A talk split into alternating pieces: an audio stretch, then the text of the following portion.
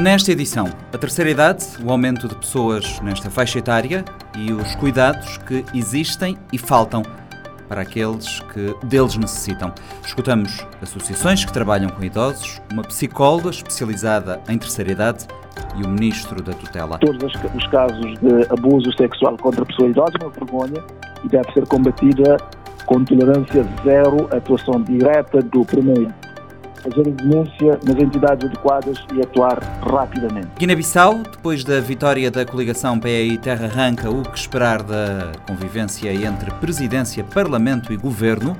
A análise de Carmelita Pires, mestra em Direito Constitucional e antiga Ministra da Justiça. O Presidente da República, que é um outro órgão de soberania, tem que se submeter a esta vontade e não é por questões pessoais ou outras que se possam eventualmente inventar que vem pôr mais uma vez em causa, porque não será a primeira se assim acontecer, a vontade popular da Guiné-Bissau e o sistema de governação deste país. Panorama 3.0 começa agora.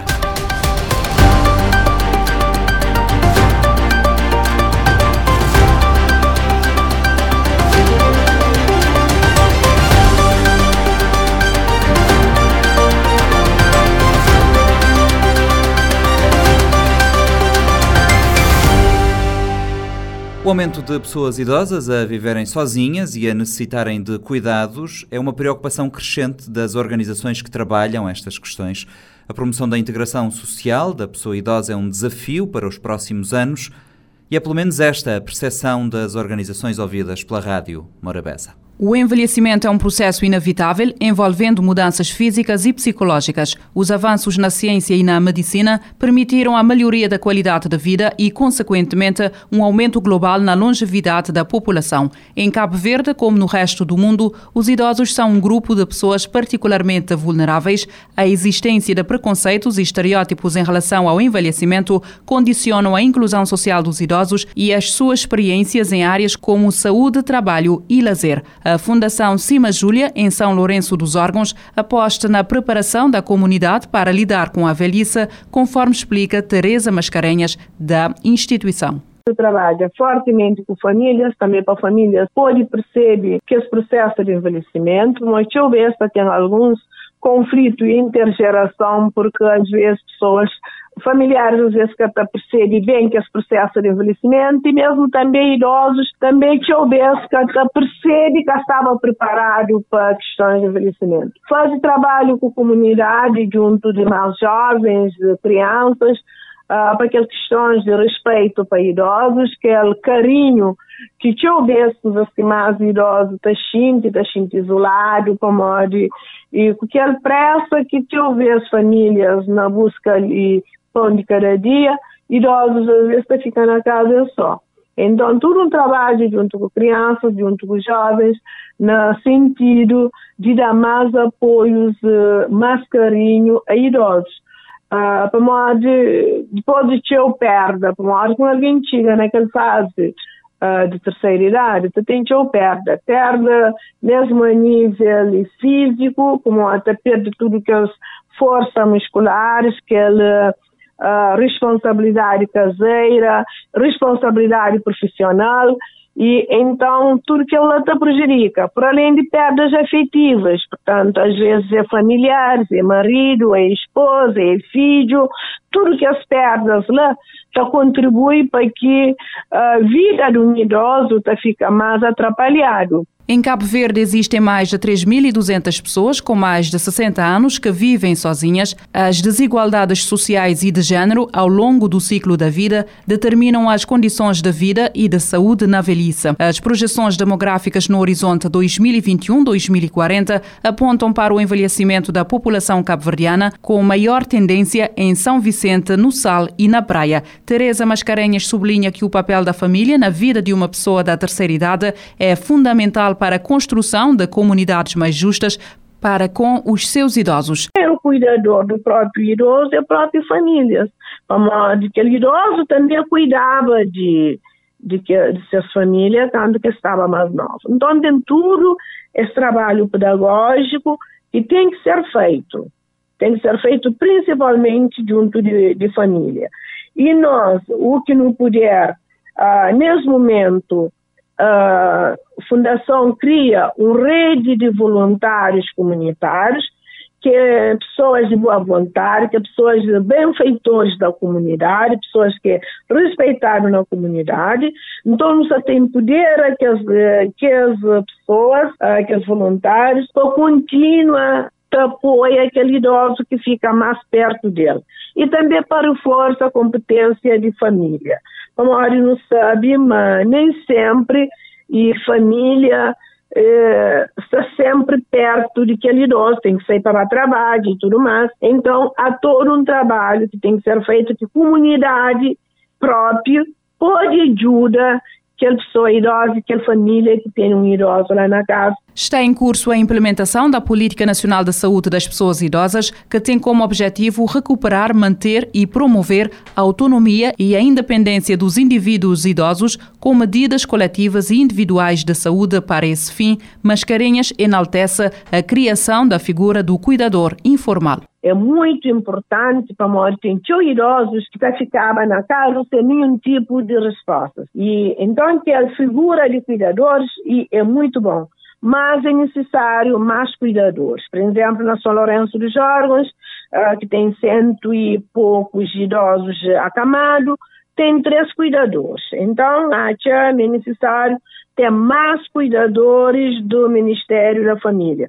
Ou caso contrário, não pode apostar mais naqueles voluntários comunitários, dando alguns outros uh, recursos, reforça essas competências e também reforça competências de ONGs, moda, fundação, que tem muita vontade de fazer coisa e mais pronto, se Ministério reforça a nossa competência de dar resposta com o pessoal técnico, com o transporte, com algumas outras coisas, então não gente mais capacitado, mais força para não abranger, para não fazer um trabalho com mais qualidade.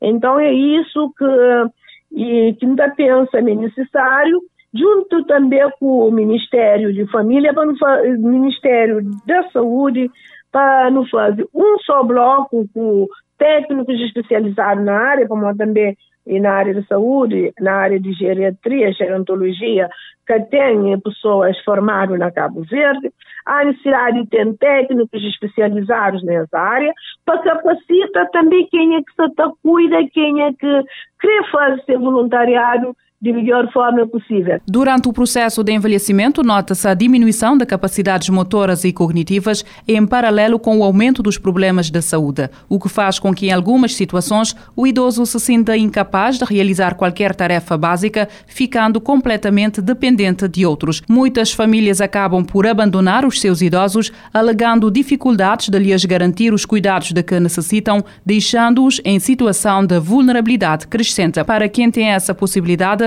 procurar uma casa de repouso pode ser uma alternativa. Ana Gomes, proprietária da Casa de Olas, um lar de idosos privado em São Vicente, explica que cuidar de um idoso é um processo complexo que exige preparação. Desde dezembro não está ali, não está trabalhar, esta pessoa está ali alojada o tempo inteiro, está mora ali próprio, é, está a fazer tudo enquanto ali. De vez em quando famílias, numa época especial, podem levar, como um aniversário, um Natal, mas a maioria destes fica ali o tempo inteiro. Normalmente eles têm que, eles têm que pagar aquela mensalidade, ah, não têm capacidade para, para 20 pessoas, mas grinha assim não tem 18. Nós é que queremos manter 18 grinha assim por causa de, de algumas mudanças, então não precisa de algum espaço para movimentar. Moda como digo assim, esta, é, esta paga aquela mensalidade e o resto, isto tem tudo ali, desde alimentação, mas este tem cuidados de, de médico, se necessário, não estou a chamar médico, mas não tem enfermeiro ali a tempo inteiro para cuidar deles, para dormir mais. Para muitos, deixar um ente querido em uma casa de repouso é sinónimo de abandono. Ana Gomes refuta esta ideia e explica que os lares são uma resposta com estruturas adequadas para quem não consegue cuidar do seu idoso.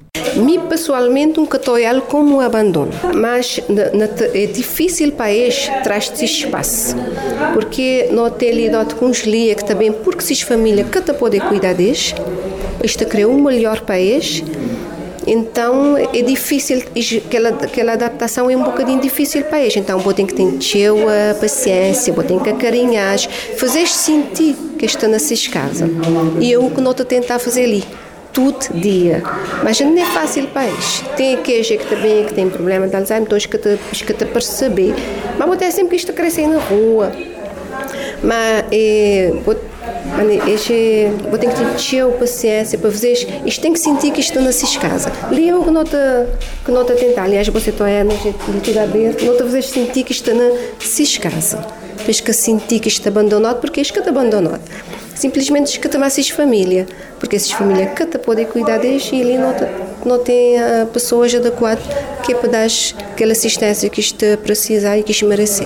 Ana Gomes destaca a necessidade de um trabalho mais a fundo e permanente a nível social para mudar estereótipos e preconceitos que persistem em relação à terceira idade.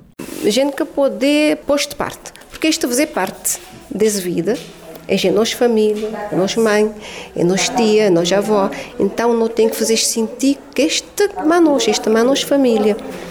Que esse bom posto de parte, este vai ficar triste, este pode entrar em depressão. Então não tem que ter sempre próximo de nós, isto que pode ser separado. Por exemplo, nós ali, não tem, uh, tem alguns que família que está ali na, na Cabo Verde, então, se eles demorar de telefonar, não telefona a nós. Vocês sentir que a pessoa é não fazer uh, chamada de vídeo, pessoa é essas família, para sentir que que que está afastado, que tem essas família. Para além de nós, isto tem essas família. E isso é super importante para eles, mesmo que as pessoas que têm essas famílias eu deixo de acabar para estudar isto só porque família de, de acabar morar nessas casas, às vezes que tem condições depois mais, mas tem uma idade em que as tem gente mais. E eu deixo de acabar para bem falar por causa disso, que que tem gente para cuidar deles, nessas casas, de acabar para bem. O que para teres na casa é mais custoso se isto morar só do que teres no lar. De acordo com as Nações Unidas, a pandemia acelerou a necessidade de adoção de medidas concretas para a inclusão social dos idosos. A família, a sociedade, o Estado, todos têm o dever de amparar as pessoas idosas, assegurar a sua participação na comunidade, defender a dignidade e bem-estar dos mais velhos. A negligência familiar é um problema que o país enfrenta e que deve ser combatido. Posição defendida pela psicóloga Kátia Furtado. A psicóloga Kátia Furtado alerta para a perda de valores que prejudicam as pessoas idosas. A profissional do Centro de Atendimento Psicológico Dr. Jacob Vicente, na cidade da Praia, destaca a degradação do ambiente afetivo dentro da própria família, nomeadamente na relação entre as pessoas da terceira idade e os netos. Com cinco anos da sua vida profissional dedicados à população idosa, Kátia Furtado destaca igualmente a falta de autonomia dos idosos. Hoje, o que notamos é que não tem uma amizade entre avós e os seus netos. O relacionamento está distanciado. Ou seja, por exemplo, no centro onde eu trabalhava, não tem visita dos seus netos, mas sim eles recebiam visitas, mas muito poucos dos seus filhos ou vizinhos. Hoje em dia, os nossos idosos, eles não têm muita autonomia, ou seja, essa autonomia ela é tirada. Por exemplo, bem prático, pensões. Muitos deles não recebem suas pensões. Quem recebe pensão da pessoa idosa é a família, hoje em dia. Não estou a dizer que que a família não deve tomar a pensão, mas é no sentido de muitas vezes acompanhar-lhes no local da pensão. Então, essa é a questão de dar-lhes também autonomia do que é lhe direito. Ou seja, o que eu quero dizer é que o tratamento deve ser conduzido sempre com respeito e paciência para que a pessoa idosa ela se sinta acolhida e valorizada. A psicóloga realça o papel da família para um envelhecimento saudável e valorização da pessoa idosa. Se os cuidados não existem no seio familiar, a rua aparece como refúgio. Muitas vezes isso é questão da família. A família, porque a família já é um já tem um papel primordial, né, da pessoa idosa. Quando a família não tem essa sensibilidade de cuidar da pessoa idosa, o que eles procuram? A rua.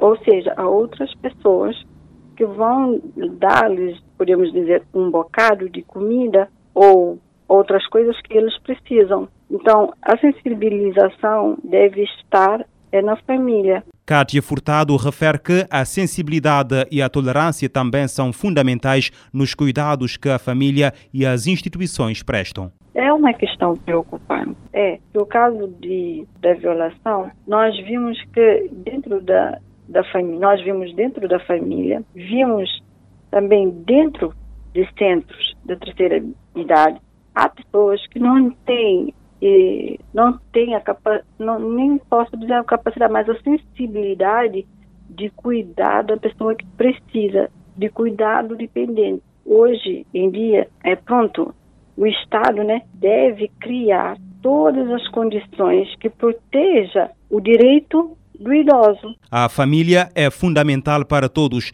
Quando se trata da terceira idade, o seu papel torna-se ainda mais importante. Estamos perante um grupo com necessidades especiais. Duas questões podem entrar em conflito: as necessidades, desejos e expectativas da pessoa idosa, a rotina e dinâmica da família. A psicóloga defende que a instituição familiar deve ser trabalhada para que os cuidados aos idosos não fiquem em segundo plano. A profissional alerta que a negligência tem provocado isolamento social depressão e até casos de suicídio. Com certeza, a família, porque a família já tem um compromisso, o seu dia a dia.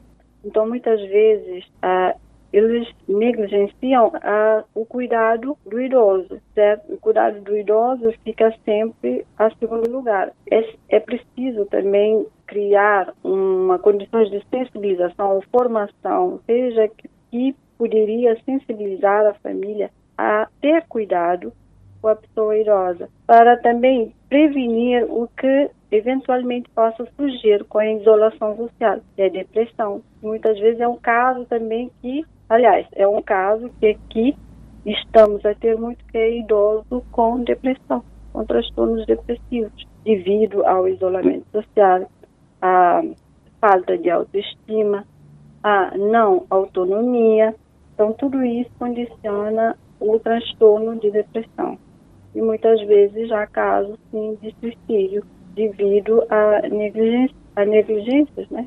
Posso chamar de negligência da, da própria família ou das pessoas idosas. O abandono familiar é um assunto sério. Na terceira idade, as pessoas tendem a ser mais sensíveis emocionalmente e por isso é essencial que a família dê a atenção necessária aos seus mais velhos, fazendo-os sentir parte importante desse grupo. A vice-presidente da ACATI aponta para a necessidade de criação de uma rede de apoio a pessoas da terceira idade para maior coordenação no amparo a idosos. A ideia é colocar numa mesma plataforma as ONGs, associações comunitárias e autoridades para evitar, por exemplo, a duplicação de apoios e garantir melhor assistência. Em entrevista ao uh, Panorama 3.0, Arminda Lima dos Reis afirma que a questão socioeconómica está entre as principais dificuldades enfrentadas pelos idosos. Entrevista de Lourdes Fortes. As maiores lacunas ou dificuldades que nós detectamos uh, estão principalmente na área socioeconómica, relacionado com a idosos abandonados, a idosos uh, que vivem em, em solidão e idosos também que passam muita muita carência, muita necessidade na área, principalmente nos cuidados das necessidades básicas alimentares.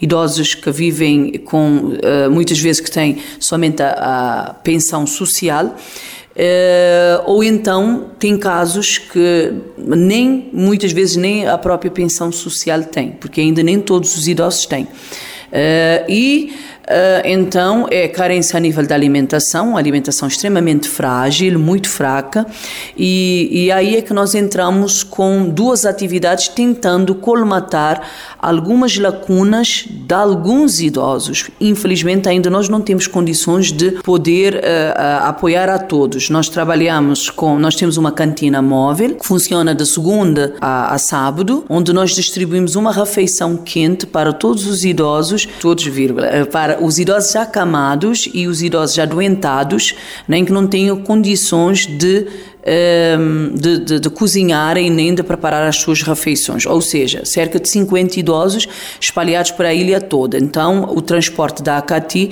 faz uma viagem de cerca de duas, horas e meia a três horas diária, desde quilómetro 6, Lameirão, Ribeira de Crepequinha, Ribeira Bote, Xande Alecrim, um, uh, Ribeirinha, uh, não é? Dist Monte Sossego, uh, Fonte Francês, distribuindo refeições quentes. E também nós temos cerca de quase 300 cestas básicas que nós distribuímos para os idosos também, para os outros idosos que já têm alguma condição de cozinhar, para apoiar, para reforçar a pensão ou qualquer tipo de meio de, de condições que têm. Nós fazemos também, uh, e aí então que nós detectamos maiores dificuldades. Também nós detectamos a nível da, da saúde, e quando nós detectamos a nível da saúde, por exemplo, idosos vivendo em condições de higiene uh, graves, idosos que são acumuladores de, de lixo, então nós uh, contatamos a, a, Delegacia de Saúde, nós temos uma boa parceria com a Delegacia de Saúde e então fazemos limpezas das casas, onde às vezes tiramos caminhões de lixo de, de, de dentro da casa dos, dos idosos, né? Nós fazemos também, eh, na altura da, da, Nós temos um projeto que nós vemos desenvolvendo, já fizemos alguns, reparações de, de, de, casas, não é? em pessoas, principalmente na época de chuva, é uma goteira, não é? Então nós fazemos a, eh, a reparação de, de, pequenas reparações para tornar a, a habitação mais condigna. Às vezes é, é um, há casas que não têm um acesso, que é um perigo para idoso, construímos uma escada, não é? Para ter melhor acessibilidade e reparamos o teto, né, em que às vezes está caindo, esses, essas pequenas reparações para tornar realmente a situação mais digna. Nós apoiamos alguns idosos em, em compra de Uh, com algum tipo de apoio, compra de alguns medicamentos que não existem no sistema público de, de, de saúde. Nós ajudamos em, em, também quando, em operações a nível de idosos que já fizeram operações a catarata e outros tipos de problemas a nível visuais uh, idosos acamados, adoentados, que sem condições nós fazemos distribuições de, de, de fraldas de descartáveis, emprestamos uh, uh, canadianas, muletas, andarilhos e cadeiras rodas aos idosos também que têm essas necessidades, quando, quando, quando surgem contactos ou que nós fazemos visitas na distribuição das refeições, das cestas básicas, identificamos essa necessidade, acabamos por. Mas é sempre a título de empréstimo, mas é um empréstimo enquanto o idoso precisar, nem para depois devolver e poder termos sempre. Outra necessidade que nós temos detectado muito é, é condições de de, a nível de, de dormir, nem né, ausência de, de, colchões como deve ser e de camas. Então nós nós pedimos, nós temos vindo de fora, pedimos pessoas aqui que têm que vão mudar, nos dão e nós acabamos por distribuir camas e colchões aos idosos também uh, para poderem dormir melhor, porque às vezes Uh, de, de, tem uns que dormem simplesmente em, em, cima de paus ou colchonete é tão magrinho que parece uma, um papel, né? Então, enfim, são tantas necessidades que, que, que, existem, mas isso são daquelas que, assim, mais grosseiras, né? deixe-me assim dizer, aquelas que são visíveis, que são mais à vista, exatamente. Então, conforme nós fomos identificando e também que as pessoas nos contactam, nós vamos então, conforme as nossas possibilidades, nós vamos, vamos recebendo e vamos dando. Qual é que é o perfil destes idosos? Então, nós temos idosos que vivem sozinhos porque não têm familiares ou então porque os familiares realmente vivem vivem em outras casas e outros ambientes, o idoso vive sozinho e tem pouco contacto com o idoso. Temos idosos realmente que não têm familiares em, em, cá, em São Vicente, ou então que estão fora e que muitas vezes o contacto também é pouco. E nós temos idosos que realmente, muitas vezes, que vivem mesmo com familiares e mesmo assim vivem situações uh, lamentáveis em situações realmente muito muito sérias. Então nós temos é, temos vários tipos de, de, de perfis, né? E, e a ACATI eh, tem como um dos seus lemas é o idoso, o lugar do idoso é na família. Nós só recomendamos o internamento numa numa casa numa, num lar quando verdadeiramente não há condições. Nós não, defend, nós não defendemos, nós não temos a política interna de defender a institucionalização do idoso. Nós defendemos que o idoso, o lugar do idoso é na família. É hora de nós cuidarmos daquele que um dia cuidou de nós. Então, cuidamos por amor, cuidamos por dever, por dever moral, por dever social, né? mas acima de tudo é, é, é tipo uma obrigação, uma obrigação, mas é por amor, né? ajudar aqueles que um dia deram a vida por nós, eh, ajudar um país a desenvolver e graças a eles é que nós estamos aqui. A nível institucional, digo da parte do, do governo, das autoridades, nós não notamos que haja uma rede de proteção à pessoa idosa. A nível de, de, de proteção do idoso, eh, tem-se feito, né, já o, o, o governo ou os governos vêm fazendo, vêm tendo, tomando algumas medidas de proteção do idoso. Nós temos o próprio incremento e o alargamento aumento da, da, das pensões, que hoje em dia nós temos muito mais idosos com pensões em relação a anos atrás, o aumento da própria quantia, não é? Nós temos a, a, a publicação, por exemplo, pelo Ministério da Saúde da Carta do Idoso, do Doente, nós temos a, a mais recentemente a, publicação do BO, nem que saiu em maio de 2023, que vem falar sobre o sistema de cuidados da proteção da pessoa idosa. Eh, nós temos os cuidados de, de, saúde a nível, principalmente da delegacia de, de saúde, e temos associações, não é, ONGs, que trabalham para a proteção da pessoa idosa. O que é que eu penso que seja necessário para que as coisas realmente não sejam feitas de forma uh, individual, em, em instituição, é realmente que haja uma rede funcional onde todos nós que trabalhamos com a terceira idade possamos trabalhar juntas e ter uma melhor, um, uma melhor coordenação, uma, uma, uma melhor um, uh, eh, desempenho, porque às vezes o que, que acontece é que nós temos até é, idosos com uh, mais do que uma ajuda, né? e nós temos duplicação de ajudas e temos idosos sem ajudas exatamente por não ter essa rede estabelecida, não é? exatamente para apoiar. Então, se houver uma rede entre as instituições públicas do governo relacionada à saúde, à educação, à área social e as ONGs que estão na prática, que trabalham no dia a dia, no corpo a corpo com os idosos, se houver essa rede formal, eu penso que as coisas funcionarão melhor. Eu acho que é isso é que falta. Nós já temos muitas ajudas, ainda não são suficientes, né? infelizmente, porque ainda há muito que se fazer, há muitos idosos ainda que necessitam de muita ajuda, mas nós não podemos também descurar do trabalho que vem feito. Por exemplo, nós na associação, a, cantina, por exemplo, móvel funciona porque nós temos tido apoio uh, ao longo, há, alguns anos que nós temos tido apoio uh, da, do Ministério da, da, da Família e Solidariedade e Inclusão Social. É graças a esse protocolo que nós assinamos de um apoio financeiro que nos dão que a cantina tem vindo a, a funcionar. Ainda não é suficiente porque uh, uh, funciona durante sete meses. O apoio dá para sete meses, depois nós é que temos de procurar, porque nós não podemos dar um idoso sete meses de alimentação e depois chegar e dizer, olha, a partir de agora não tem. Então, nós temos vindo a fazer uh, atividades de angriação de fundos, como galas da terceira idade, galas de angriação de fundo, vendas de pedir, nós fazemos pedidos de e fazer, por exemplo, tipo feiras americanas e vendas de, de, de, de produtos que pessoas nos dão que não servem para os idosos, nós vendemos para para uh, termos verbas para podermos uh, continuar com a cantina móvel, porque a associação vive principalmente dos sócios, da cotização dos sócios. Então, e, e, quase, e, todos aqueles que trabalham na associação são sócios, nem pagam e fazem voluntariado. Eu costumo dizer que nós pagamos para trabalhar. Né? Então, é exatamente isso que tem sido feito. Além disto, conforme apontamos a idosos que não têm familiares, mas a idosos que têm família, nisto para questionar a questão da responsabilidade parental, porque não uhum. podemos eh, esquecer que tendo família é obrigação da família cuidar do seu idoso uhum. e não colocá-lo à margem, porque muitas vezes temos são idosos que estão à margem das famílias, das sociedades. Uhum. Sim, nós temos esse tipo de, de casos de, de, pessoas que realmente a família sente que é um peso, que é um encargo e nós não, em certo ponto, nós não tiramos, uh, uh, não, nós não podemos ser muito rígidos nesse aspecto, porque nós temos idosos com demências, como Alzheimer, Parkinson e sequelas de AVCs e outras doenças, não são fáceis de se, de se lidar, de se cuidar e, e muitas vezes as pessoas não têm condições para cuidarem e então uh, acabam por desresponsabilizar-se também de uma certa forma refugiando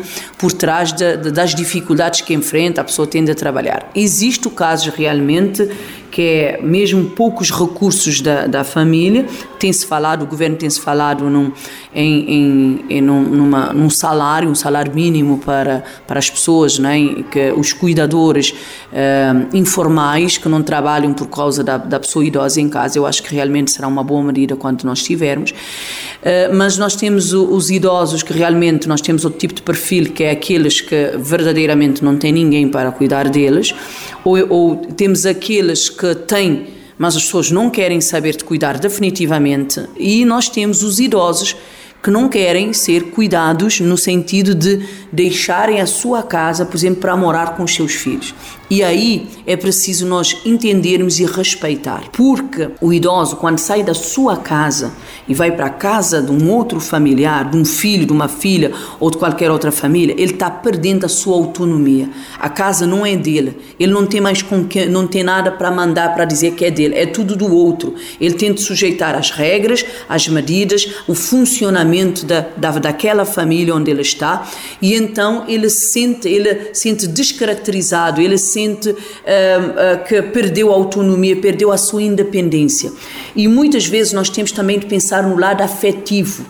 Muitas vezes tem a mesa, a cadeira, a cama, às vezes até velhinho, o idoso não quer desfazer e às vezes as pessoas não entendem, mas o idoso diz: é aqui que está as minhas memórias. Quando eu olho para aquela mesinha velhinha que eu tenho lá no cantinho, eu consigo ver todos os meus filhos sentados ali, comendo, brincando, estudando, eu consigo ver a minha família. Então existe uma ligação afetiva com as suas coisas, com o seu espaço. Então, quando o idoso não quer sair, nós não temos de obrigá-lo a sair, é preciso respeitá-lo.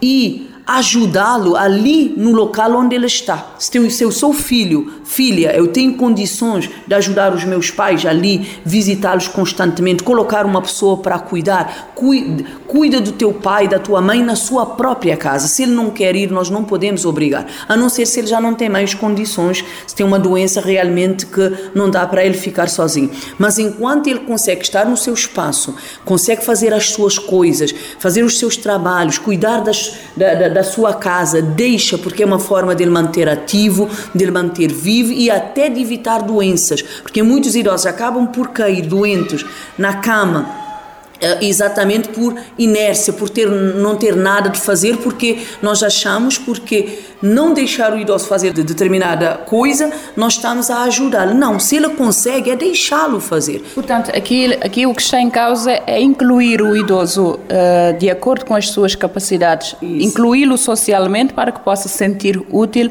e possa viver a sua velhice uh, ativa. De forma ativa. Exatamente, é isso mesmo. É ver tudo aquilo que o idoso é capaz de fazer e deixá-lo fazer, levá-lo a fazer as coisas que ele consegue fazer e, acima de tudo, que ele gosta de fazer. Então, é a inclusão do idoso realmente, que ele sente que é uma pessoa ativa, que é capaz, que não é um, um, um, incômodo, que não é mais uma peça, não é uma peça da nossa mobília. Não, é uma pessoa que contribuiu e que ainda pode continuar a contribuir com experiências de vida, porque eles têm uma, uma história. Então é respeitar a história do idoso. Não é? O Governo garante que está a atuar em três vertentes para garantir um envelhecimento saudável: apoio às pessoas idosas que não têm suporte, políticas para quem tem rendimento através da reforma, mas que precisa de ações complementares e auxílio aos idosos com deficiência. O Ministro da Família, Inclusão e Desenvolvimento Social, Fernando Elísio Freire, explica que as ações são orientadas através da Carta da Política Nacional para a Terceira Idade e do Plano Nacional de Cuidados. Quanto aos casos de abusos sexuais contra idosos recentemente denunciados, Elísio Freire diz que oficialmente o Ministério não tem conhecimento destas ocorrências, mas considera que se essas situações estão a acontecer, isto é uma vergonha e é necessária a rápida atuação das autoridades competentes. Entrevista de Fredson Rocha. Nós damos um, um acompanhamento especial a, a, toda a população idosa, porque são pessoas que têm mais de 60 anos, de acordo com aquilo que é o estatuto, que já têm um percurso de pessoas ativas, que agora há necessidade, numa, num outro contexto, de manter ativo para ter um envelhecimento, um envelhecimento digno. Basicamente, nós atuamos no sentido de lhes garantir um, um rendimento, de lhes garantir um acesso uh, privilegiado à saúde, de lhes garantir o acesso privilegiado a tratamentos e cuidados especiais eh, e também lhes permitir um acesso privilegiado à, própria condição de vida que, que têm, com, com centros de dia, lares que nós subvencionamos e estamos a promover e criar todas as condições também que lhes permitam maior mobilidade dentro do país, em termos de transportes e também permitir com que tenham acesso à habitação, à eletricidade, à água e, e saneamento, em suma, para, para que possam ter uma vida, uma vida digna. E neste quadro que o governo tem trabalhado, primeiro tendo como, como, como documento orientador a Carta de Política Nacional para a Terceira Idade, o Plano Nacional de Cuidados, em que tivemos que fazer um grande levantamento e sabermos exatamente quem são as pessoas idosas, onde estão e como vivem, e isso é que nos permitiu, através do cadastro social, ter, de facto, políticas focalizadas nessa importante camada da nossa população. Portanto, a nível eh, daquilo que é o acompanhamento, o governo, através das ONGs, das câmaras municipais e das eh, entidades que lidam diretamente com as pessoas idosas, tem dado um acompanhamento, diria que, eh, adequado às condições do país neste momento. Naturalmente que eh, nós queremos fazer mais e muito mais para que possam ter, de facto, uma vida digna. É, é uma rede de acompanhamento, não é? Que envolve muita gente. Sim, temos um Plano Nacional de, Cuidados que estamos a, a, a, a executar neste momento, porque nós uh, uh, temos cerca de 3.266 pessoas idosas em Cabo Verde que têm mais de 60 anos que vivem sozinhas uh, nas, nas comunidades e que não tinham nenhum tipo de suporte. E dentre essas pessoas, cerca de 970 possuem mais de 80 anos. Por isso nós criamos a Política Nacional de Cuidados, com assistência, com o sistema de assistência domiciliar, através de centros de dia, assistência domiciliar, para podermos cobrir essas pessoas. Neste momento temos 90 cuidadores a cobrirem todo o território, todo o território nacional. Isto só a parte pública, ou seja, a parte que é assumida diretamente pelo Ministério, não, não entrando naturalmente a parte privada que é assumida pelas entidades, pelas entidades uh, uh, privadas, o que nos permite chegar a, a, cerca de 511 pessoas idosas que nós damos diretamente assistência ao, ao, ao, ao município, para além daquilo que todos os equipamentos sociais que nós temos um pouco por todo o país, que trabalhamos conjuntamente com as ONGs, com as câmaras municipais, esta rede enorme que o Plano Nacional de Cuidados uh, tem em conta, para permitir com que essas pessoas possam ter acesso a, a, a, ao mínimo necessário e que para possam ter uma vida digna. Também temos políticas específicas para aquela pessoa idosa que está reformada, que tem o seu rendimento, mas que precisa também de ação especial, por exemplo, no, nas políticas de deslocação, voluntariado, eh, acesso à saúde e todas as medidas que lhes permitam ter uma, uma velhice digna e, eh, e, com, e, com, e com saúde. Portanto, são, são medidas que nós temos de uma forma muito clara, que é, um, atuar diretamente sobre as pessoas idosas que não têm nenhum suporte, atuar sobre as pessoas idosas que têm uh, rendimento, que estão na sua reforma, mas que precisam de ações complementares, que temos também estado a, a, a atuar, e também atuar sobre as pessoas idosas que têm deficiência. Portanto, temos atuado nessa, nessas três vertentes de uma forma muito, muito, muito assertiva. Claro que naturalmente, por tudo aquilo que fazemos, não é, não é, não é necessário, tendo em conta, não é, não é o suficiente, aliás, tendo em conta que uh, os recursos não permitem chegar a todos simultaneamente, mas neste momento, por exemplo, das cerca de 5 mil pessoas idosas que não tinham nenhum tipo de rendimento, nós conseguimos chegar a 3 mil com uh, o alargamento da pensão social, alargamento da pensão social mínima, por exemplo, que neste momento já chega a 20 mil idosos. Das 26 mil pessoas que recebem pensão social mínima, 20 mil são pessoas idosas e cerca de 6 mil são pessoas com, uhum. com, com, com, com deficiência. Portanto, também a nível de, daquilo que é a nossa rede que, que temos a nível de todo o país, nós uh, temos uh, neste momento, já temos uma portaria em funcionamento para instalação em funcionamento de lar e centros de dia para pessoas idosas, que permite que dá orientações sobre as condições que deve ter um lar, que devem ter os lares e os centros de dia, o que aumentou significativamente a qualidade de, de vida dessas, dessas pessoas. Uhum. Senhor Ministro, há dias entrevistamos aqui uma associação uh, em São Vicente uh, que relatou algumas situações uh, preocupantes, não é?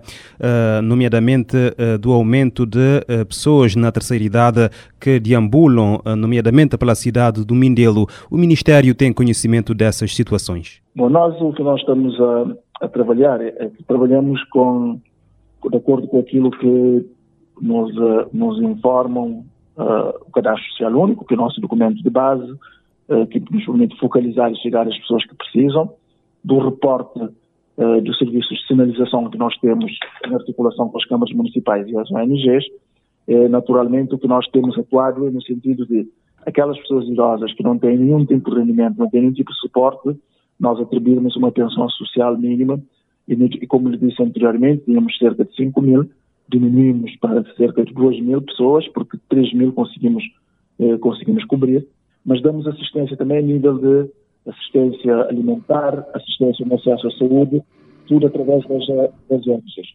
A título de informativo, nós neste momento eh, temos uh, relações privilegiadas com algumas ONGs que trabalham diretamente com, com a questão das pessoas idosas, se reportarem essas situações ao Governo, e neste caso concreto à Direção-Geral de Inclusão Social, tomarão as medidas necessárias para impedir que essas pessoas continuem na situação em questão, através da assistência alimentar, assistência a nível de, do rendimento através da pensão social mínima, ou então através de programas específicos de acesso à habitação. Portanto, é basta termos acesso a essas, a essas, a essas pessoas através dos nossos serviços de sinalização, que são as ONGs, e nós tomaremos as medidas de acordo com os, naturalmente com as necessidades do país.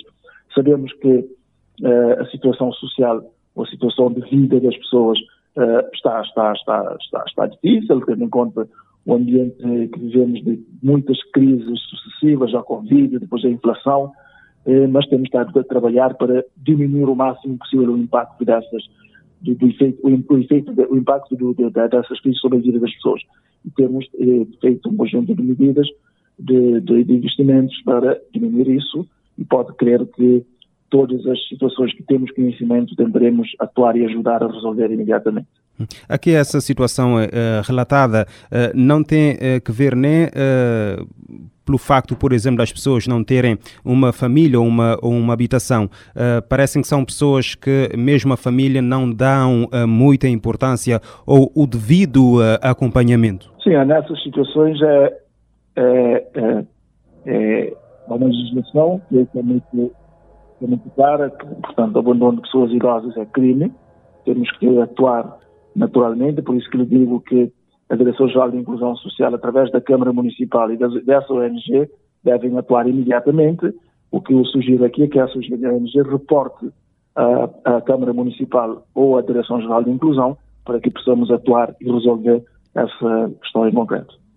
Eh, por causa disso, de uh, algum abandono uh, que essa associação denuncia, há relatos mesmo de pessoas que acabam por sofrer abuso sexual e agressão física. Bom, isso nós não, a nível oficial nós não temos conhecimento, porque todos os casos de abuso sexual contra a pessoa idosa é uma vergonha e deve ser combatida com tolerância zero, atuação direta do primeiro fazer a denúncia nas entidades adequadas e atuar rapidamente para que haja punição. A nível de prevenção, o que temos feito é criar centros de dia, porque nós neste momento temos um grande trabalho que é criar estruturas de suporte às famílias, neste caso também às pessoas idosas, através dos centros de dia, sem lares uh, e, e, centros de dia que as pessoas idosas possam ficar durante o dia, possam ter atividades uh, lúdicas e ter também programas específicos de integração e à noite irem para as suas residências, se assim preferirem. Porque, de facto, o melhor caminho é a, é a prevenção e estamos a criar é, essas, essas redes. A sociedade tem que estar muito vigilante, as estruturas têm que estar vigilantes.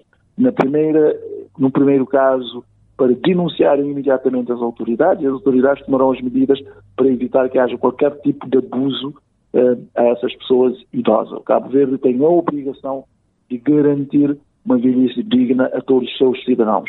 Uhum. E nós continuo aqui a afirmar que, para saber o nível de inclusão de um país, como esse país é inclusivo, veja para a forma como trata as pessoas idosas, as pessoas com deficiência e as crianças.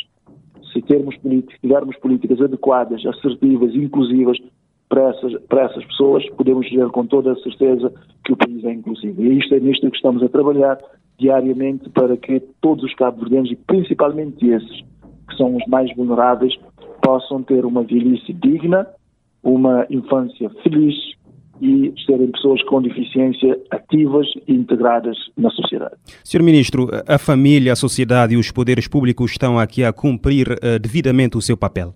Eu não diria, a questão é onde há um caso, uma, uma, uma dificuldade, devemos é dar a máxima atenção. E nessas questões temos que trabalhar para que haja cada vez menos situações de pessoas completamente abandonadas. Agora, a situação, de facto, exige que o esforço tem que ser concentrado naqueles que mais precisam. E neste quadro em, específico, posso lhe dizer que temos, que o Governo está a trabalhar neste sentido. Nós, uh, nos últimos sete anos, já aumentamos o valor da pensão social mínimo, já aumentamos a mais de 6 mil os novos pensionistas que são pessoas idosas, já criamos o Estatuto da Pessoa Idosa, já temos em funcionamento o regime e a legislação sobre os centros, os lares e os centros de dia para pessoas idosas. Criamos programa, criamos o Programa Nacional de Cuidados eh, com o sistema de assistência aos do, ao domicílio, envolvendo as ONGs e as câmaras eh, municipais. Estamos a trabalhar no sentido de permitir maior mobilidade das pessoas idosas entre, entre entre, entre, entre, entre as várias ilhas de Cabo Verde para, para turismo, para lazer, para que possam ter a ocupação do tempo livre, melhoria no, no, no, no acesso à, à saúde, criação de programas específicos de educação para pessoas idosas, como posso pode dizer, estamos a trabalhar no sentido de permitir ter uma velhice digna, o que é garante de uma sociedade que respeita a sua história, respeita a sua memória e projeta um futuro, um futuro melhor. E neste quadro é que estamos a, a trabalhar. As ONGs têm feito um trabalho extraordinário dentro daquilo que são as suas, eh, as suas possibilidades. Naturalmente que há falhas, há, há, há caminhos a corrigir, há, há, há, que redobrar os, eh, os esforços e isso é que temos feito e que temos trabalhado. Naturalmente que aquilo que passa nas famílias, que é no íntimo de cada família, isso uh, ultrapassa naturalmente ao, ao, ao, governo, não pode intervir dentro de casa de cada um, mas o que podemos fazer é prevenir eh, dialogar, criar as condições para que as famílias possam ter acesso e para que as pessoas idosas também possam ter acesso a uma vida digna. Uh, Senhor Ministro, uh, pensa que as famílias que optam por não proteger os seus idosos uh, devem ser responsabilizadas criminalmente? Não, devem e, podem e devem ser criminalizadas, porque nós temos que ter a consciência clara de que uh, a não proteção de uma pessoa idosa é uma violação clara do dever da família. E as instituições devem atuar quando há negligência das famílias, assim como a negligência do Estado é atuada, é fiscalizada, a negligência também das famílias devem ser, deve, deve ser atuar e deve-se criar todas as condições para que haja punição e haja a respectiva prevenção para que não volte a acontecer.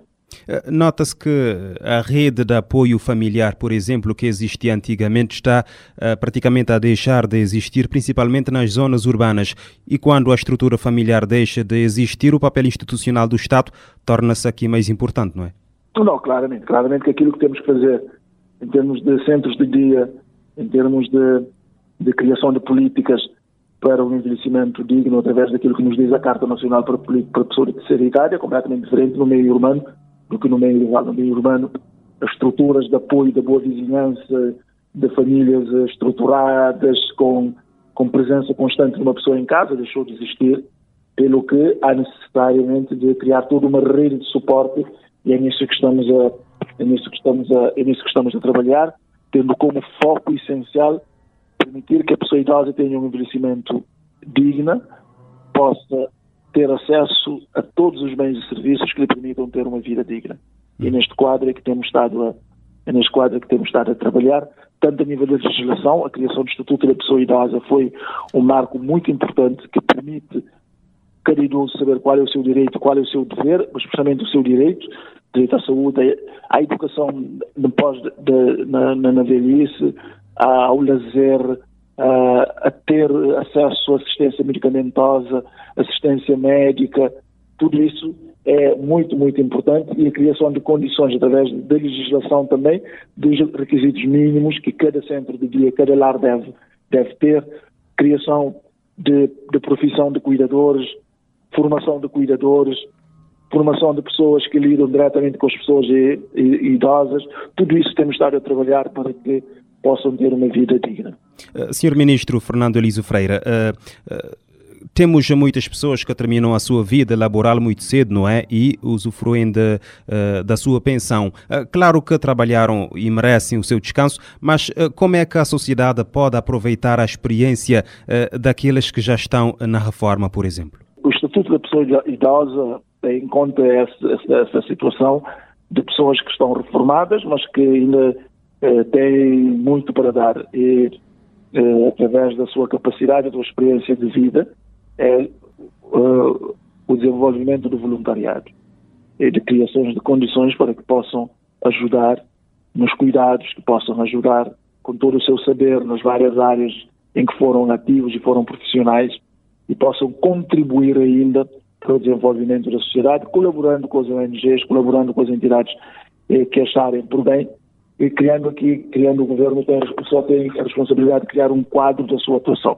E o Estatuto da Pessoa Idosa já é sinal na regulamentação que vamos fazer, vamos também desenvolver esta questão do voluntariado para que essas pessoas possam continuar a ser úteis uh, à sociedade numa outra perspectiva, naturalmente com outra valência e utilizando toda a sua experiência e aquilo que adquiriram ao longo da vida. Ainda estamos longe do envelhecimento saudável em Cabo Verde ou o caminho está a ser eh, feito? Não, o caminho está a ser feito, o caminho hoje é muito melhor do que era, a situação hoje é muito melhor do que era uns anos atrás. Uh, aliás, há que, há que dizer que uh, hoje estas questões estão na ordem do dia. É sinal de que o país está a evoluir, o país está a ver para essas pessoas, está a ver para a sociedade como um todo e acha que todos são importantes e todos devem contribuir para o seu desenvolvimento, inclusive as pessoas idosas. E também dizer, dizer aqui que há aqui um instrumento importante que é o cadastro social único, que nos permite chegar às pessoas que mais precisam, aquelas que estão mais abandonadas. E como lhe disse, temos os números, sabemos quem são, sabemos onde é que estão, temos atuado nesse, nesse sentido. As ONGs têm feito um bom trabalho de, também de identificação, de finalização, de, de, de articulação com o governo nessas, nessas questões. E aqui na, na questão da pessoa idosa, o governo tem feito muito, as ONGs têm feito muito, mas por mais que façamos, ainda é insuficiente para que possamos ter uma sociedade toda ela verdadeiramente inclusiva.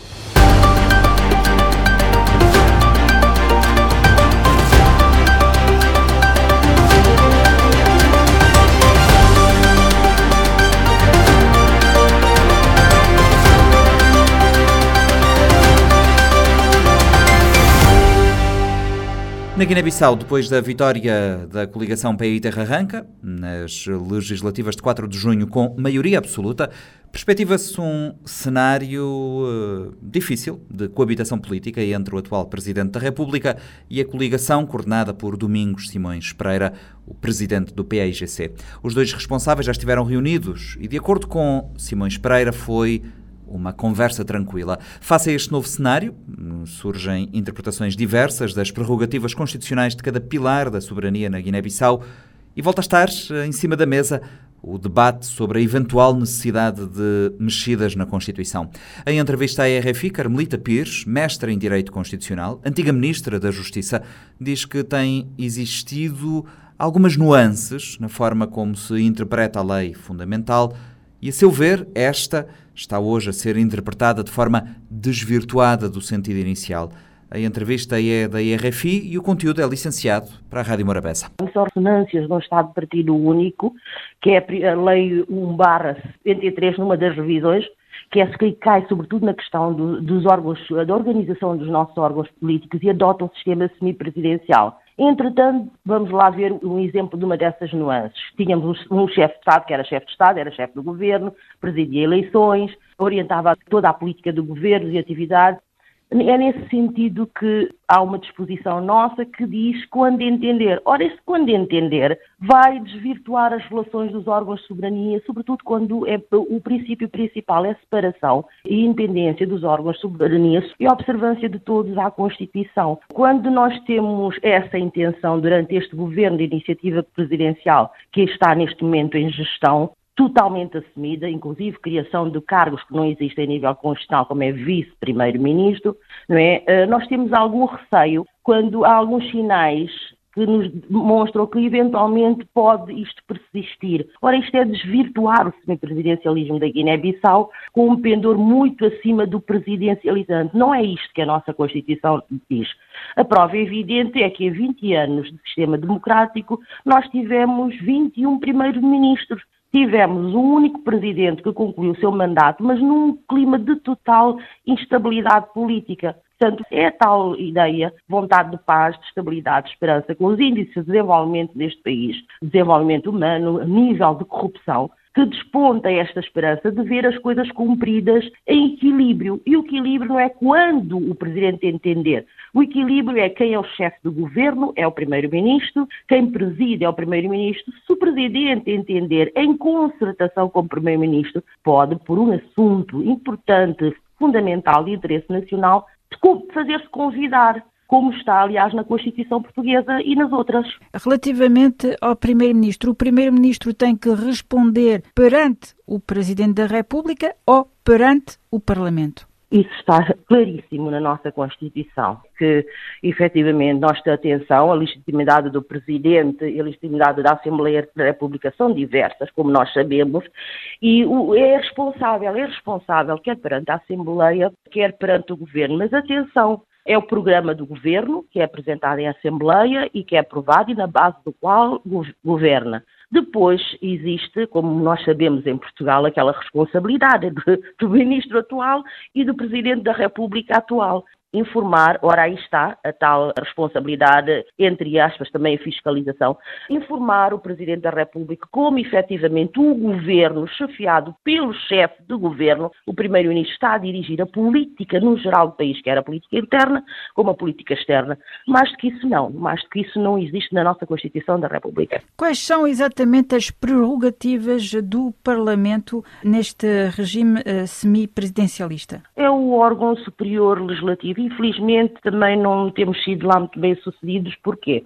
Uh, eu gostaria de usar uh, uma expressão que resulta das minhas reflexões, é que depois de umas legislativas aqui no nosso país, nós temos sempre umas segundas voltas legislativas. Quer-me parecer que é o que está a acontecer neste momento, porque o país é caracterizado, e Álvaro Nóbrega, num dos seus livros, o Madeirense, retrata isso muito bem, pela luta pelo poder, desde, desde os tempos remotos, né, para não entrarmos na profundeza das nossas histórias neste território. Então, estamos neste momento a assistir uma segunda volta das legislativas, o que é absurdo num sistema que está claro para quem entenda e, sobretudo, com titulares de órgãos políticos que possam assimilar minimamente o que, é que a lei suprema desta República nos diz e que possam, ao menos, correr riscos de ser responsabilizados, como diz a Constituição, quer do ponto de vista civil, como do ponto de vista político, essencialmente político, mas também criminal. Está previsto. Então, ah, volto sempre a isto. Nós, muito de nós, às tantas, deixamos de ter qualquer partido político e pensamos no país, não é? E é isto que nos interessa. É redobrada uma esperança para que a própria Assembleia esteja exclusivamente adstrita aos poderes que são os principais digamos assim, desta República, em termos de fiscalização do trabalho do governo e de fazer as leis. Isto é a Assembleia, aliás, desde que foi proclamada, digamos assim, em Boé, já eram estes, estes os atributos de uma Assembleia Nacional. Tanto mais que até hoje se chama popular e não Assembleia Nacional. Na semana passada, O atual uh, Presidente da República uh, recebeu o líder da coligação que venceu as eleições legislativas. Uh, disseram desta conversa que foi uma conversa tranquila, depois de ter havido alguns desacordos sobre a interpretação da Constituição. Como é que sente depois desta conversa? Julga que haverá eventualmente condições para haver uma coabitação pacífica? Eu espero que haja, porque é isso que nós esperamos. A maioria absoluta, nós votamos, muitos de nós por voto útil, perante o que se está a viver no nosso país. Nós temos aquela esperança e, e desponta sempre, em períodos eleitorais é máxima, não é ínfima.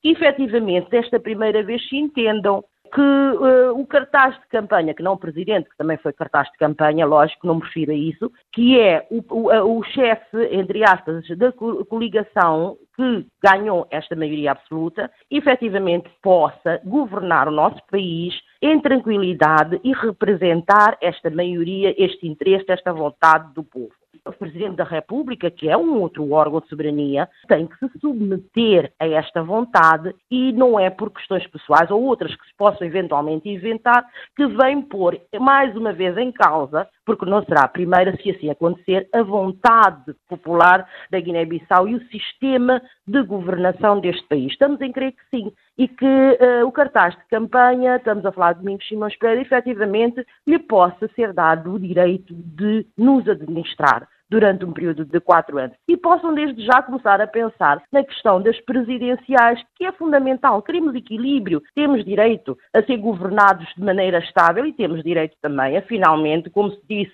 desde a proclamação deste Estado, cumprir um programa maior que é dar as condições mínimas a esta população e desenvolver este país.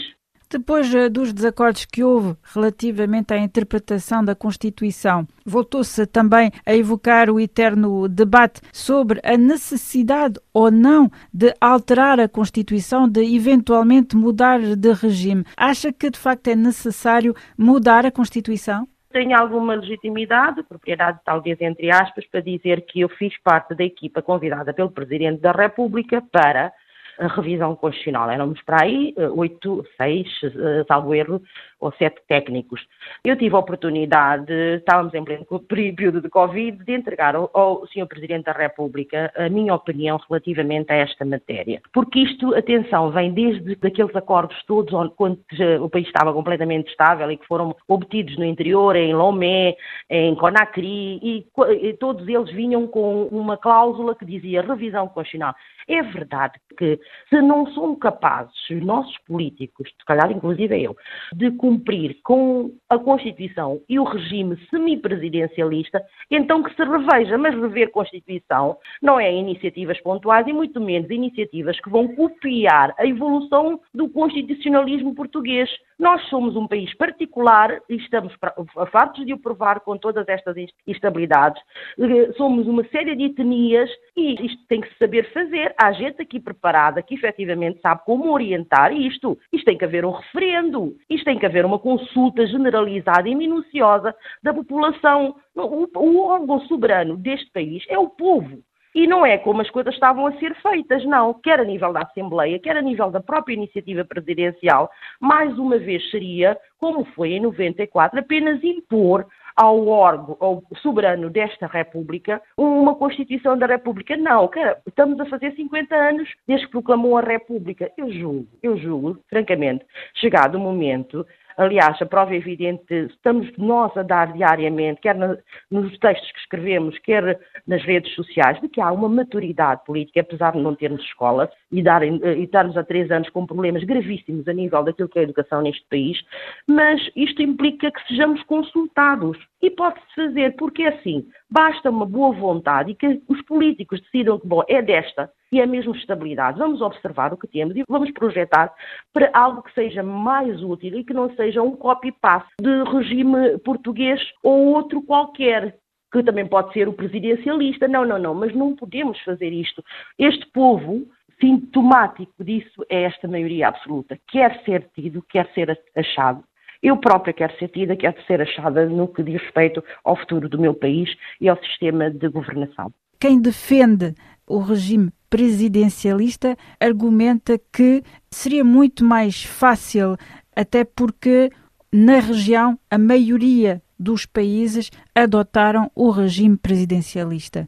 Eh, julga que isto é um argumento que se pode tomar em consideração? Claro que podemos, porque é o debate, não é? Eu, no trabalho que entreguei ao Presidente da República, defini os regimes e as vantagens e as desvantagens de um e do outro, mas não, não é por aí. Estes debates justificam-se, mas numa fase anterior de ver as vantagens e apresentar isto tudo em termos de referendo, porque não, não é? Seria uma exceção mas é, é, há que se inventar qualquer coisa, não é? Das virtualidades, não há como. Nós temos, já são imensos anos a formar pessoas. A primeira escola neste país foi a escola de Direito. Há muita gente bem preparada para fazer as coisas, mas em conformidade com os parâmetros constitucionais, porque só observando o que temos é que podemos dar o salto. Que seja presidencialista, semipresidencialista, um regime parlamentar, que seja, mas o melhor que nos puder sair, porque já sabemos que efetivamente temos que observar aquilo que é mínimo e está definido destes tempos da Grécia para não chegar a Roma dos sistemas de governação, mas vamos adaptar este contexto africano, não no sentido de dizer, sai melhor a presidencialista. Não, há muitas desvirtualidades do presidencialismo também em África, inclusive nesta nossa sub-região, África Ocidental. Portanto, eu concordo, leio, aprecio as teorias, e, mas eu continuo a defender a autenticidade, porque é chegado o momento, depois de 50 anos, de nós pensarmos um bocadinho mais com o umbigo e algo que seja adequado a tirar o país desta situação através de uma lei magna, que é a nossa Constituição, que vai definir isso melhor, porque parece que não está bem, ninguém observa. O Panorama 3.0 é uma produção da Rádio Morabeza, disponível em diferentes horários e frequências. Estamos também online em radiomorabeza.cv, igualmente em expresso das ilhas.cv e nas principais plataformas de distribuição de podcasts, como por exemplo o Spotify ou o Google Podcasts. Esta edição fica por aqui. Nós regressamos na próxima semana. Comigo, no Andrade Ferreira, estiveram Lourdes Fortes e Fredson Rocha. Até dois ou oito dias para mais um Panorama 3.0.